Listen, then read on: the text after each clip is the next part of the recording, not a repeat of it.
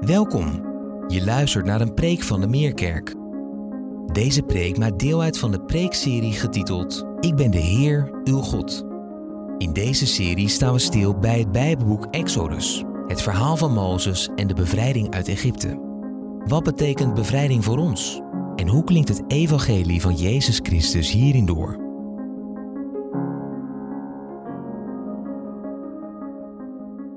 Nou, zoals gezegd willen we lezen uit Gods Woord. En dat doen we vanmorgen uit Deuteronomium 6. Deuteronomium 6, vers 1 tot en met 12. Dit zijn de geboden, wetten en regels die ik in opdracht van de Heer uw God moet leren en die u moet naleven in het land aan de overkant dat u in bezit, bezit zult nemen. U moet voor de Heer uw God ontzag tonen door u te houden aan zijn wetten en geboden, zoals ik die nu aan u geef. Dat geldt voor u, zolang u leeft, en voor uw kinderen en uw kleinkinderen. Dan zult u met een lang leven gezegend worden. Luister dus, Israël, en neem ze nauwlettend in acht. Dan zal het u goed gaan in het land dat overvloeit van melk en honing. En u zult sterk in aantal toenemen, zoals de Heer, de God van uw voorouders, u heeft toegezegd. Luister, Israël, de Heer onze God, de Heer is de enige. Heb daarom de Heer uw God lief met hart en ziel en met inzet van al uw krachten.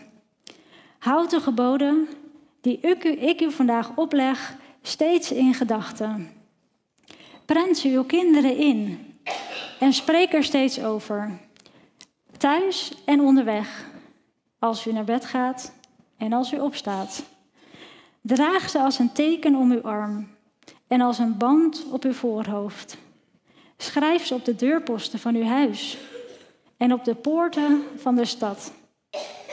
Straks brengt de Heer uw God u naar het land dat Hij u zal geven, zoals Hij uw voorouders Abraham, Isaac en Jacob onder Ede heeft beloofd. Als u daar in overvloed leeft, zorg er dan voor dat u de Heer niet vergeet, die u uit de slavernij in Egypte heeft bevrijd. Tot zover.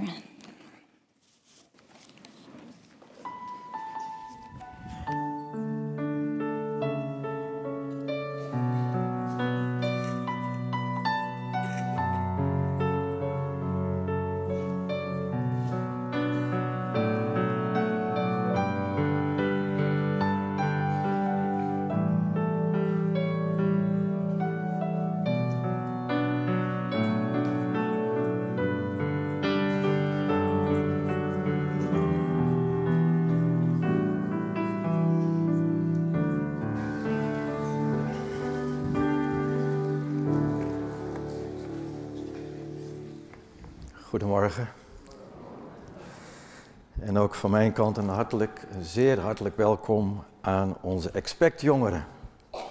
Wat zijn we blij met jullie. Waar zitten jullie allemaal? Kijk, mooi verspreid. En hoe ontroerend mooi jullie getuigenissen van wat God in jullie levens heeft gedaan. Henrike zei het al, afgelopen zondag eindigden we hier in de kerkzaal onze Exodus preekserie. Patrick van der Laan sprak over de tabernakel en hoe God in een tent in het midden van zijn volk wilde wonen. En vandaag willen we hier samen met onze jongeren in de kerkzaal, net als jullie afgelopen zondag in de oude schuur, stilstaan bij wat God in ons midden gedaan heeft. Maar dat niet alleen.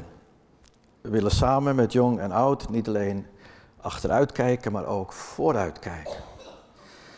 En het Bijbelboek dat ons helpt om terug en vooruit te blikken is het boek Deuteronomium. En Riek heeft net gelezen uit Deuteronomium 6. In het Joodse geloof misschien wel een van de belangrijkste hoofdstukken uit de Bijbel en dat zullen we straks ook zien. En daar in Deuteronomium vinden we niet alleen een terugblik op het Bijbelboek Exodus. We lezen in Deuteronomium vooral ook een vooruitblik op wat God voor heeft met zijn volk wanneer het straks in het beloofde land is. Voor heeft van generatie op generatie. Voor heeft als het na de uittocht, de Exodus uit Egypte en de lange reis door de woestijn straks dat lang begeerde land mag binnengaan. Deuteronomium betekent tweede wet. Aan het eind van Mozes' leven, voordat het volk onder leiding van Jozua, zijn opvolger, het beloofde land binnentrekt, neemt Mozes in opdracht van God uitgebreid de tijd om het volk nog eens voor de tweede keer Gods hart te laten zien in alles wat God in zijn liefde en genade voor heeft met zijn volk. Het is als een instructie hoe voor Gods aangezicht lang en gezegend te mogen leven, straks in het beloofde land.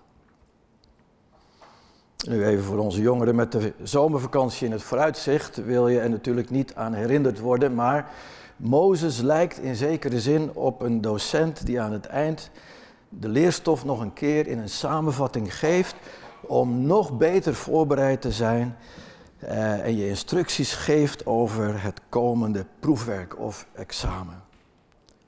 En in zekere zin zou je kunnen zeggen dat het leven in het beloofde land misschien wel het allermooiste is wat Israël overkwam, maar wat ook in zekere zin een proefwerk en examen was. En dat zullen we straks ook met elkaar zien, wat dat dan precies was.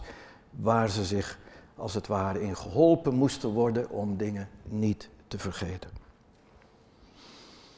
Maar terug naar Mozes. In zijn geval ging het natuurlijk niet over een proefwerk of examen en de voorbereiding als meer theoretische kennis. En in die zin zei Henrike het ook al. Maar zo hoorden we in de Bijbellezing, het gaat in de relatie met God om het liefhebben van God met hart en ziel en inzet van al je krachten. De hele mens zou je kunnen zeggen, naar ziel, geest en lichaam. Dat is wat we net ook gezongen hebben. Heer, ik geef me geheel aan u. Naar ziel, geest en lichaam wil ik u toebehoren. In die zin zou je kunnen zeggen, het gaat om levenslessen, hoe Gods liefde te mogen ervaren en voor ons als christenen in Jezus Christus. Want al zo lief had God de wereld, dat hij zijn enige geboren zoon gegeven heeft, opdat een ieder die in hem gelooft niet verloren gaat, maar eeuwig leven hebben. Die levenslessen om Gods liefde te ervaren, om vergeving te ervaren wanneer het niet goed gaat, wanneer je zondigt, wanneer je afwijkt. Hoe goed ook om elke zondag ook onze zonde te beleiden zoals we net gedaan hebben. Die levenslessen van Gods liefde, van Gods vergeving voor het volk, voor hen, maar ook hun liefde voor God terug. Later zou Johannes zeggen, wij hebben lief omdat God ons eerst heeft lief gehad. We mogen teruggeven de liefde die we ontvangen hebben van God. Maar niet alleen de liefde voor God, ook de liefde voor elkaar. Dat komt vanmorgen allemaal samen in wat Mozes als het ware nog een keer bij herhaling in deze tweede wet het volk wil voorhouden. En de grootste levensles was wel deze. Het volk waar het volk het in hun toewijding aan God in de jaren van de woestijn op vele momenten en vele manieren verknalde, hebben we ook gezien in onze serie.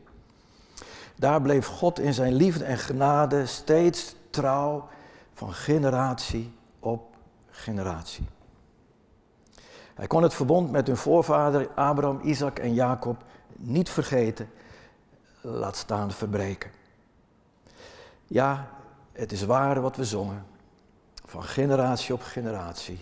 God liet zijn volk nooit in de steek.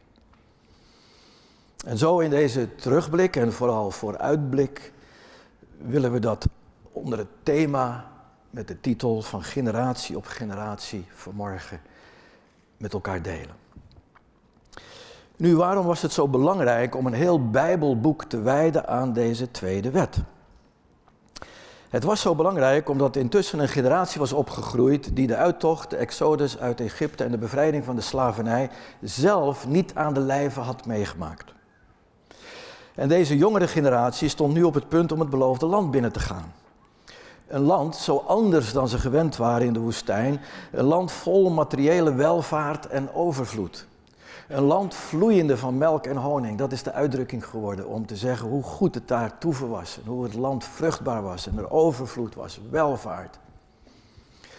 Maar het zou zomaar eens kunnen dat die volgende generatie al die overvloed en welvaart niet aan zou kunnen in de zin dat ze dan vervolgens zouden gaan denken, nou waarom hebben we God eigenlijk nodig? Het gaat toch allemaal goed, we hebben het goed, er is overvloed en welvaart.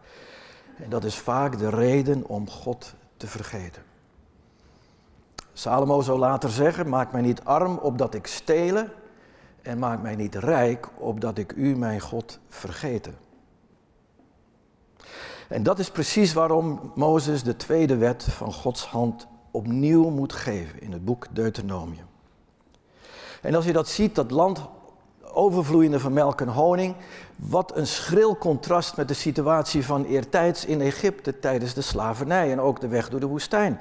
Onder die zware omstandigheden wist de oudere generatie maar al te goed hoe afhankelijk ze van God waren. En het spreekwoord zegt niet voor niets, nood leert bidden. In tijd van oorlog zit de kerk vol. En dat is precies wat ze deden. Die oudere generatie. Wat hadden ze ten tijde van hun nood en ellende in Egypte gebeden en gesmeekt? Wat hadden ze het uitgekermd voor het aangezicht van God? En God had hun gebeden en smekingen gehoord. En hij was nedergedaald uit de hemel om hen te verlossen. God was hun genadig geweest toen hij hun gekerm en gejammer hoorde en zich hun lot aantrok. Zijn hart was bewogen, zijn hart was gebroken om zijn volk. En dat had gemaakt dat God uit de hemel neerdaalde en Mozes inschakelde voor zijn grote reddingsplan. Een prachtige vooruitschaduwing van Jezus Christus die de hemel zou verlaten om uiteindelijk te sterven aan het kruis en op te staan uit de dood. Om ons te redden. Nu hoor hoe God zijn hart toont aan Mozes bij de brandende braamstruik en hem zijn plan toont. Het is goed om dat nog even als een eikpunt vanmorgen ook vast te hebben. We hebben Exodus 3 en 4 in de tijd al behandeld en hier nog even een inkijkje in Gods hart. Zodat we begrijpen hoe God volkomen bepaald was bij de zegen voor zijn volk. En de Heer zei tot Mozes bij de brandende braamstruik. Exodus 3, vers 7. Ik heb gezien hoe ellendig mijn volk er in Egypte aan toe is. Ik heb hun jammerklachten over hun onderdrukkers gehoord. Ik weet hoe ze lijden. God is de God die weet hoe wij lijden. En daarom ben ik afgedaald om hen uit de macht van de Egyptenaren te bevrijden. En om hen uit Egypte naar een mooi en uitgestrekt land te brengen. Een land dat overvloeit van melk en honing. Hier hebben we eigenlijk de samenvatting van wat er in al die tijd gebeurd is in Exodus en straks gaat gebeuren in het beloofde land en welke rol de tweede wet, Deuteronomium, daarbij speelt voor de volgende generatie. Maar hoe kon die volgende, die jongste generatie, iets begrijpen? Hoe het was om in slavernij geknecht te zijn. En daardoor zo afhankelijk te leven van God. We zeggen wel eens, je moet het meegemaakt hebben. Nou, dat was zeker voor slavernij. Hoe kon je als je straks in een prachtig land bent, iets begrijpen, iets voelen van wat je ouders, je grootouders hadden meegemaakt in Egypte? Hoe zouden ze überhaupt dicht bij God blijven? Nog los van afhankelijkheid. Hoe zouden ze überhaupt dicht bij God blijven en hem niet vergeten waar het hen straks in dat overvloedige beloofde land zo voor de wind zou gaan? Dat is ook een boodschap voor ons en daar zullen we straks ook op terugkomen. Wij, die gezien in het contrast met een groot deel van de wereld, in zo'n overvloedig land leven als Nederland. Waarom zouden zij, die jongere generatie die straks het beloofde land intrekt, zich afhankelijk moeten weten van God? Waar ze, en dat zeggen we wel eens, straks alles hebben wat hun hart begeert. Nou, die vragen zijn precies de vragen die velen van ons stellen in onze westerse welvaartsmaatschappij van nu. Binnenkort komt er een nieuw boek uit van missioloog Steven Paas met de vraag: Waarom zou iemand anno nu Christus nodig hebben in onze westerse wereld? Waarom? Als je leeft en je beweegt in een wereld waar je in materieel opzicht alles hebt, waar alle voorzieningen zijn, waar de ziekenhuizen en de medische stand het hoogste is, misschien wel en tot de top behoort van de wereld. We hebben alles. En dan komt het evangelie aan, en misschien jij wel en ik, die iets vertellen aan iemand die zonder God leeft, van je hebt God nodig. En die zal zeggen, waarom? Jij hebt Christus nodig. Christus nodig. Waarom? Vertel het maar. Wel, ik zie uit naar het boek van Steven Paas. Want de overtuiging is, we hebben het God en dus het geloof hebben we niet nodig. Goed voor jou, maar niet voor mij. Eigenlijk durven ze het er niet direct bij te zeggen, maar het is leuk dat je gelooft. Maar diep in mijn hart ben ik overtuigd dat dat alleen is voor hen die zwak zijn en hun eigen boontjes niet kunnen doppen. Maar in de geschiedenis van Exodus leerden we dat de nood van de mens niet alleen is om bevrijd te worden van fysieke slavernij van Egypte. Ontdekte de oude generatie niet dat het één ding is om fysiek bevrijd te zijn uit Egypte? We leerden, het is nog iets anders om Egypte uit je hart gebannen te krijgen. De wereld zou je kunnen zeggen van fysiek uiterlijke slavernij is niet het hele verhaal. Wat kan het tekeer gaan in het hart van een mens? Waar hij als het ware in slavernij leeft van dingen waar hij niet los van komen. Egypte lag wel achter Israël, maar tegelijkertijd zat Egypte nog vol in, volop in hen.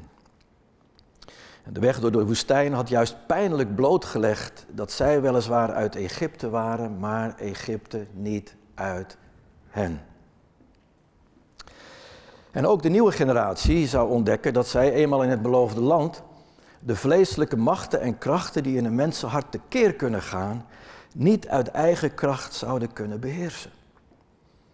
Later zou Paulus zeggen in Romeinen 7, wie zal mij verlossen van het lichaam van de dood in alles wat er in mijn leven, in mijn hart plaatsvindt. Met verstand wil ik dingen doen, maar het lukt me niet in de praktijk van het leven.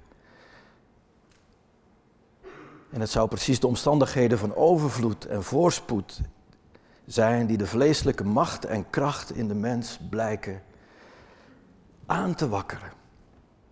Daarom roept Paulus het ook uit en ik kan niet nalaten om toch altijd vanuit het Oude Testament eventjes vooruit te blikken op het Nieuwe Testament. Daarom riep Paulus het ook uit. Wie zal mij verlossen? Ik ellendig mens. Gode zij dank voor Jezus Christus. En als we later zouden lezen hoe het hen vergaat in het beloofde land, zien we eigenlijk hoe makkelijk het volk van Israël keer op keer afweek van de Heer hun God. Daarom, de opdracht die Mozes kreeg om dit tweede boek van de wet te schrijven, was absoluut geen overbodige luxe. En zo zagen we vanmorgen kort en bondig deze waarschuwing voor hun tijd straks in het beloofde land. Als u daar in overvloed leeft, Deuteronomium 6 vanaf het laatste deel van vers 11. Als u daar in overvloed leeft, zorg er dan voor dat u God niet vergeet de God, de Heer, die u uit het slavernij in Egypte heeft bevrijd. Door de hele Bijbel heen tot het laatste boek Malachi vind je terug dat het volk herinnerd moet worden aan de tijd van de slavernij, wetende dat ze afhankelijk waren van God, ook als die slavernij uiterlijk voorbij is, want innerlijk gaat die gewoon door. Nu, hoe konden de volgende generaties in het beloofde land, te midden van al die overvloed, zorgen dat ze de Heer hun God niet zouden vergeten? In het boek Deuteronomium lees je het keer op keer, zo ook vanmorgen. Dat was door het verhaal van de bevrijding uit Egypte je eigen te maken. Je eigen te maken.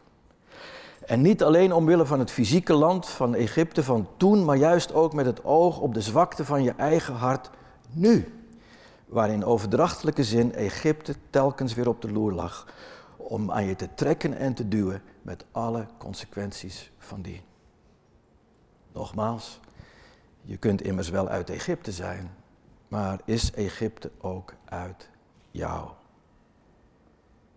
Nu het eigen maken van de geschiedenis van de uittocht, eigen maken door de jongere generatie die het niet had meegemaakt, legt God als het ware in de handen, in het leven, in het doen en laten en vooral het doorleefde getuigenis van de oudere generatie. En dat is precies waar het boek Deuteronomium de oudere generatie toe oproept om een doorleefde getuigenis door te geven aan de volgende generatie. En door te geven eigenlijk 24-7 per dag. Als je waakt, als je slaapt, als je onderweg bent, als je thuis bent.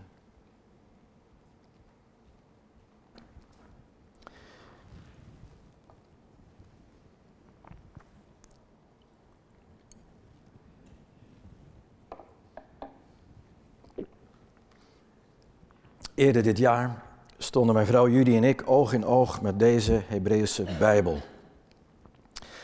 Bij die gelegenheid maakten we ook deze foto.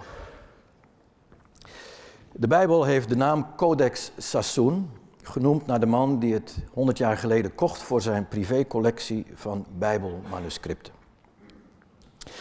De Codex Sassoon is de oudste bijna complete tekst van de Tenach, dat is de Hebreeuwse Bijbel van Genesis tot Malachi. Daterend uit de 10e eeuw, dat is zo'n 1100 jaar geleden. Deze Bijbel, de Codex Sassoon, maakte dit jaar een tournee langs verschillende musea om een laatste stop te maken in het veilinghuis waar het voor ruim 38 miljoen dollar verkocht werd. Inmiddels heeft de Bijbel haar eindbestemming gevonden in een museum in Israël, waar het gelukkig door iedereen die wil bekeken kan worden. Heerlijk, vanuit een privécollectie nu voor iedereen te zien. Ik moet zeggen dat het staan daar met jullie voor die vitrine, op nog geen meter afstand van een boek van 1100 jaar oud, nog wel de Bijbel. Ik moet zeggen dat dat een hele bijzondere ervaring was. Ik kan wel zeggen dat het me diep geraakt heeft. En dat kwam mede omdat de Bijbel lag opengeslagen bij Deuteronomium 6. Bij de woorden die we vanmorgen lazen. Luister Israël, de Heer onze God, de Heer is de enige. Het is de Shema Israël, Adonai Eloheinu, Adonai Echad in het Hebreeuws, wat voor iedere Joodse man en vrouw de kern van het geloof is. Ze hebben het in hun mezuzah aan de deurposten van hun huis, in een stad. denk aan het oude Jeruzalem, ik denk aan de Sionspoort. Zit er nog steeds een mezuzah, precies zoals Deuteronomium heeft voorgeschreven.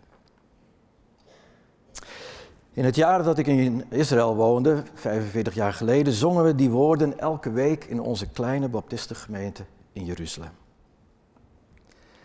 Shema Yisrael, Adonai Eloheinu, Adonai Echad. Hoor Israël, luister. De Heere onze God. De Heere is één, ja, de enige. En elke keer als we die woorden zongen, realiseerden we ons dat we nooit een geloofslied gezongen zouden hebben. Nooit een geloofslied gezongen zouden hebben. Als er niet een generatie was geweest die het doorgegeven had aan de volgende generatie. Dan was het gestopt. En dan hadden we hier vanmorgen niet gezeten. Hadden we geen expect gehad. Geen uh, meer kids. Geen kinderopvang. Geen heel meerkijk bakt. Nou ja, dan waren er vast andere gelegenheden geweest waar je taart had kunnen eten, maar niet waar je vanmorgen bij elkaar kwam. Om het kostbaarste wat ons is doorgegeven. Het evangelie van Jezus Christus te beleiden, daarvan te zingen en elkaar te bemoedigen. Van generatie op generatie. Maar wat een genade en een trouw van God. Dat hij waakte over zijn woord. En dat hij Mozes deed opschrijven de woorden die we als instructie, als levensinstructie vanmorgen kregen. Luister Israël, de Heere onze God, de Heer is de enige. Heb daarom de Heer uw God lief, met hart en ziel en met inzet van al uw krachten. Houd de geboden die ik u vandaag opleg steeds in gedachten. Prent uw kinderen in en spreek er steeds over, thuis en onderweg, als u naar bed gaat en als u opstaat. Draag ze als een teken om uw arm en als een band op uw voorhoofd. Schrijf ze op de deurposten van uw huis en op de poorten van uw stad. Straks brengt de Heer uw God u naar het land dat hij u zal geven, zoals hij uw voorouders Abraham, Isaac en Jacob onder Ede beloofd heeft. En als u daar in overvloed leeft, dan komt het weer. Zorg er dan voor dat de Heer, dat u die niet vergeet. De Heer die u uit de slavernij in Egypte heeft bevrijd. Nu, deze opdracht was voor toen en die opdracht is ook in Christus nu voor ons. En ik wil tenslotte twee terreinen noemen waar wij als christenen, als meerkerkers, ons op mogen bewegen om deze opdracht van generatie op generatie te vervullen. Het eerste domein, het eerste terrein, zo je wil, is de gemeente. En wel in het bijzonder, wij, de oudere generatie, mogen deze opdracht omarmen voor de jongere generatie. Ongeacht wie wij zijn, of we zelf kinderen hebben of niet. Ik was dan ook getroffen dat de expect-jongere Corrie ten Boom noemde, wiens getuigenis hen geholpen had in het geloof. Corrie was nooit getrouwd, had zelf geen kinderen, maar wat een invloed had zij op jongeren. Ook op mij als 17-jarige hier in de Haarlemmermeer en in Haarlem. Ik weet niet of ik hier zou staan vanmorgen. Weer zo'n punt van zou ik hier gestaan hebben. Waar het niet om het getuigenis en de bediening onder ons van Corrie ten Boom, onder ons jongeren in het Youths for Christ, van haar geliefde Haarlem. En dan nu, 50 jaar later, te horen dat onze expect-jongeren nog steeds geraakt worden door Corrie ten Boom. Corrie ten Boom was een geestelijke moeder voor duizenden. En wat maakte haar getuigenis zo bijzonder? Corrie kon over de fysieke slavernij spreken van de nazi's in de Tweede Wereldoorlog, die haar na verraden te zijn oppakte en naar een concentratiekamp deporteerde. Maar de lessen die ze, het leerde, die ze in het kamp, kon ze, toen ze op een wonderlijke wijze eigenlijk uitgeleid werd, een exodus ervaarde uit het slavenhuis van het concentratiekamp van de nazi's, die kon ze gebruiken voor jongeren die weliswaar de fysieke vrijheid hadden, maar in hun hart misschien wel geknecht waren. Zie je dat het thema weer terugkomt? Je kunt van heel veel los zijn in de fysieke wereld. Maar hoe zit het met je hart? En Corrie wist als geen ander te spreken tot het hart van jongeren. In alle eenvoud, in alle eerlijkheid, in alle kwetsbaarheid. Zij leerde om, en ik mocht erbij zijn, ik kwam bij haar thuis vaak, dat wanneer je in gesprek was met jongeren, dan zei ze, en dan keek ze omhoog, Heer, u hoort het, u wist het al lang, maar het is goed dat we het besproken hebben, maar we willen het nu bij u brengen. Zij verstond het geheim van overal altijd God betrekken en het getuigenis door te geven met wie ze ook sprak. En dan nog iets over Corrie. Ik mocht haar leren kennen en dat is een groot voorrecht. Weet je waar ze het eerder gedaan had, nog voor de oorlog? Waar God al haar als het ware vormde om dit te mogen doen straks wereldwijd.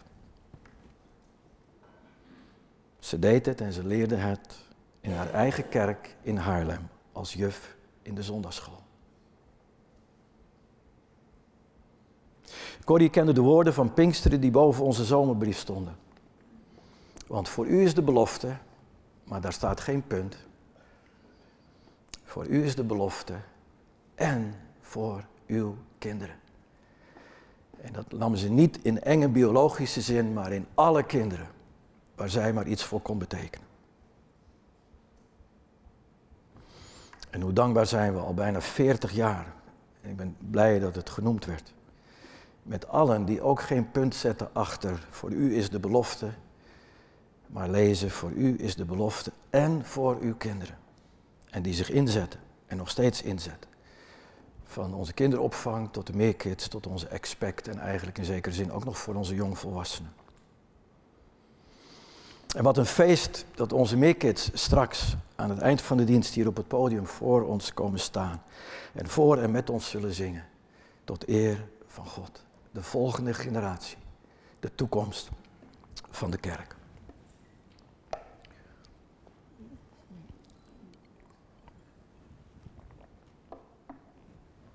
Nu, waar de opdracht van Deuteronomium aan de oudere generatie in algemene zin ons allen geldt, geldt deze in het bijzonder voor ons, wij die ouders zijn.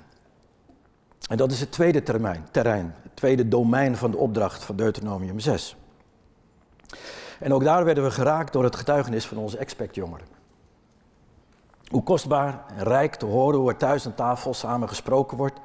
Juist ook in die tijd dat je twijfels hebt en vragen en hoe zit dit dan en hoe zit dat dan. Dat er ruimte en tijd is om samen je hart te delen om te bidden, om de Bijbel te lezen. Over de dingen die het allerbelangrijkste en allerrijkste zijn in een mensenleven. En dus ook van onze kinderen en onze kleinkinderen. En dat is het kostbare evangelie van onze Heer Jezus Christus. Want het mogen waar zijn dat de Kodak Sessoen meer dan 38 miljoen dollar opbracht. Die 38 miljoen vallen in het niet die 38 miljoen vallen in het niet bij de rijkdom die ons in Jezus Christus ten deel is gevallen. En daarom zingen we ook zo vaak, en zeker rond het avondmaal, dat we nooit zullen vergeten, dat we nooit zullen vergeten. Wat ons in Christus geschonken is. Rijkdom. Kostbaarder, zegt Petrus, dan zilver en goud. En daarom, als dat het meest kostbare is, we zeggen het wel eens, wat het zwaarst is, moet het zwaarst wegen. Dan is er geen waardiger taak die meer vervullend is dan door Gods genade gebruikt te worden, een schakel te zijn, een doorgeefluik, om het evangelie door te geven aan de volgende generatie. Juist in deze tijd, de tijd van onze urban jungle, waar we eerder in de preekserie met elkaar over spraken. En misschien moeten we als ouderen, misschien ook wel als ouders, nadenken over hoeveel wij onze kinderen toevertrouwen. In de Joodse traditie wordt een meisje bij 12 en een jongen bij 14 bad en bar mitzwa, dochter en zoon van de wet. En dan hebben ze al hun vorming al gehad. En waarom is dat zo belangrijk? Omdat, naar de Joodse wet en de traditie, je pas een officiële gebedssamenkomst mag beginnen als je tien mensen hebt. Een miljoen. Dus het is heel belangrijk dat in kleine gemeenschappen al heel snel medeverantwoordelijkheid gegeven wordt aan degene die 12, 13 zijn. En wie het verhaal nog herinnert van de Urban Jungle, de vier kinderen die een maand of nee, 40 dagen overleefden nadat het vliegtuig was neergestort en zij als enige van de inzittenden in leven bleven. Was het een meisje van 13 die de andere drie kinderen hielp in leven te blijven. 40 dagen lang.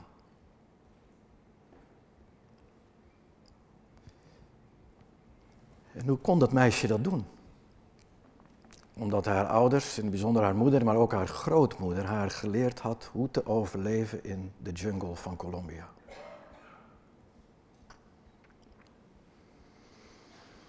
En als ik de getuigenissen hoor van onze jongeren, dan mogen we nooit onderschatten wat God doet in het leven van iemand zo jong als 13, 14, 15 jaar. En misschien moeten wij als ouders en leiding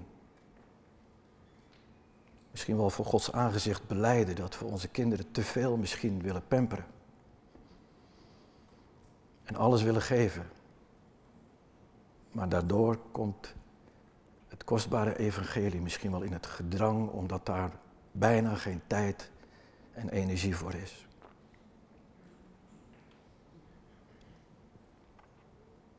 Het staan voor de Codex Seizoen, ik zei het al, heeft diepe indruk gemaakt. Die indruk was er ook toen we, jullie en ik, in Jeruzalem een bar mitzwa meemaakten. Er uitgenodigd werden, kom maar. En de dertienjarige jongen hele stukken las uit een Bijbel zoals die een hele stuk ook uit zijn hoofd kende. We staan aan de vooravond van ons 40-jarig jubileum. En misschien is dat wel een moment om de boodschap van Exodus en Deuteronomium ter harte te nemen in Christus Jezus. En misschien wel elke morgen denken.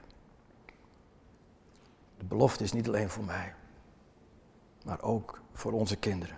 In algemene zin, ons allen toevertrouwd, dan gaan ze straks zien hier op het podium en ze gaan ze straks meemaken bij de taart en het springkussen.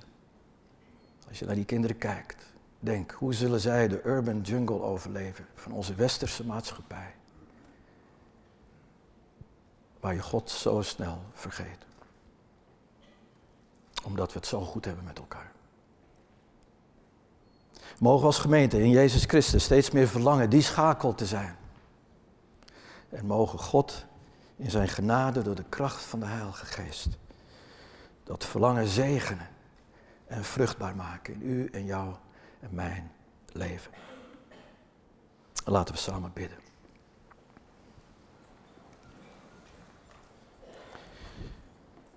Heer, we willen stil worden.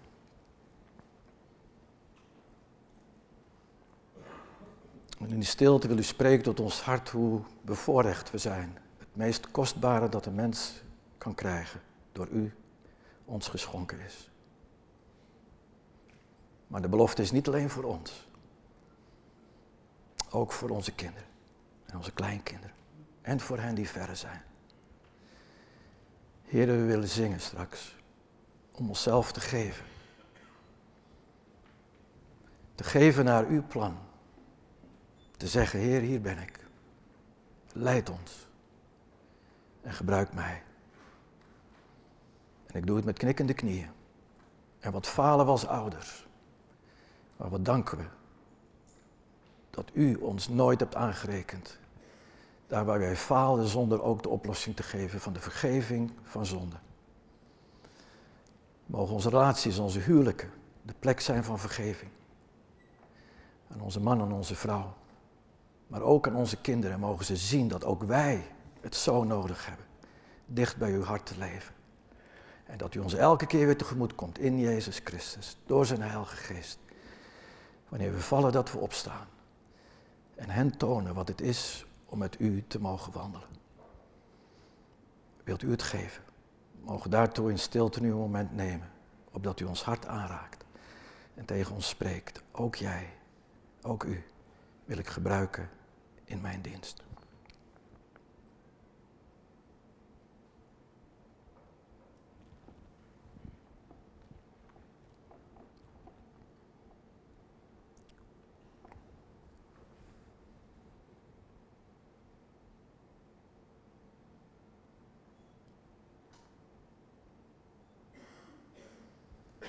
Dank u wel, Heer. Mogen u zingen. U roept mij, ook roept u mij. En dat te leven naar uw plan. Het grote plan van Genesis tot openbaring waar u ons gebruikt in uw dienst. Zegen ons bij het zingen van deze liederen en zie ons hart in Jezus Christus. In zijn naam bidden we. Amen.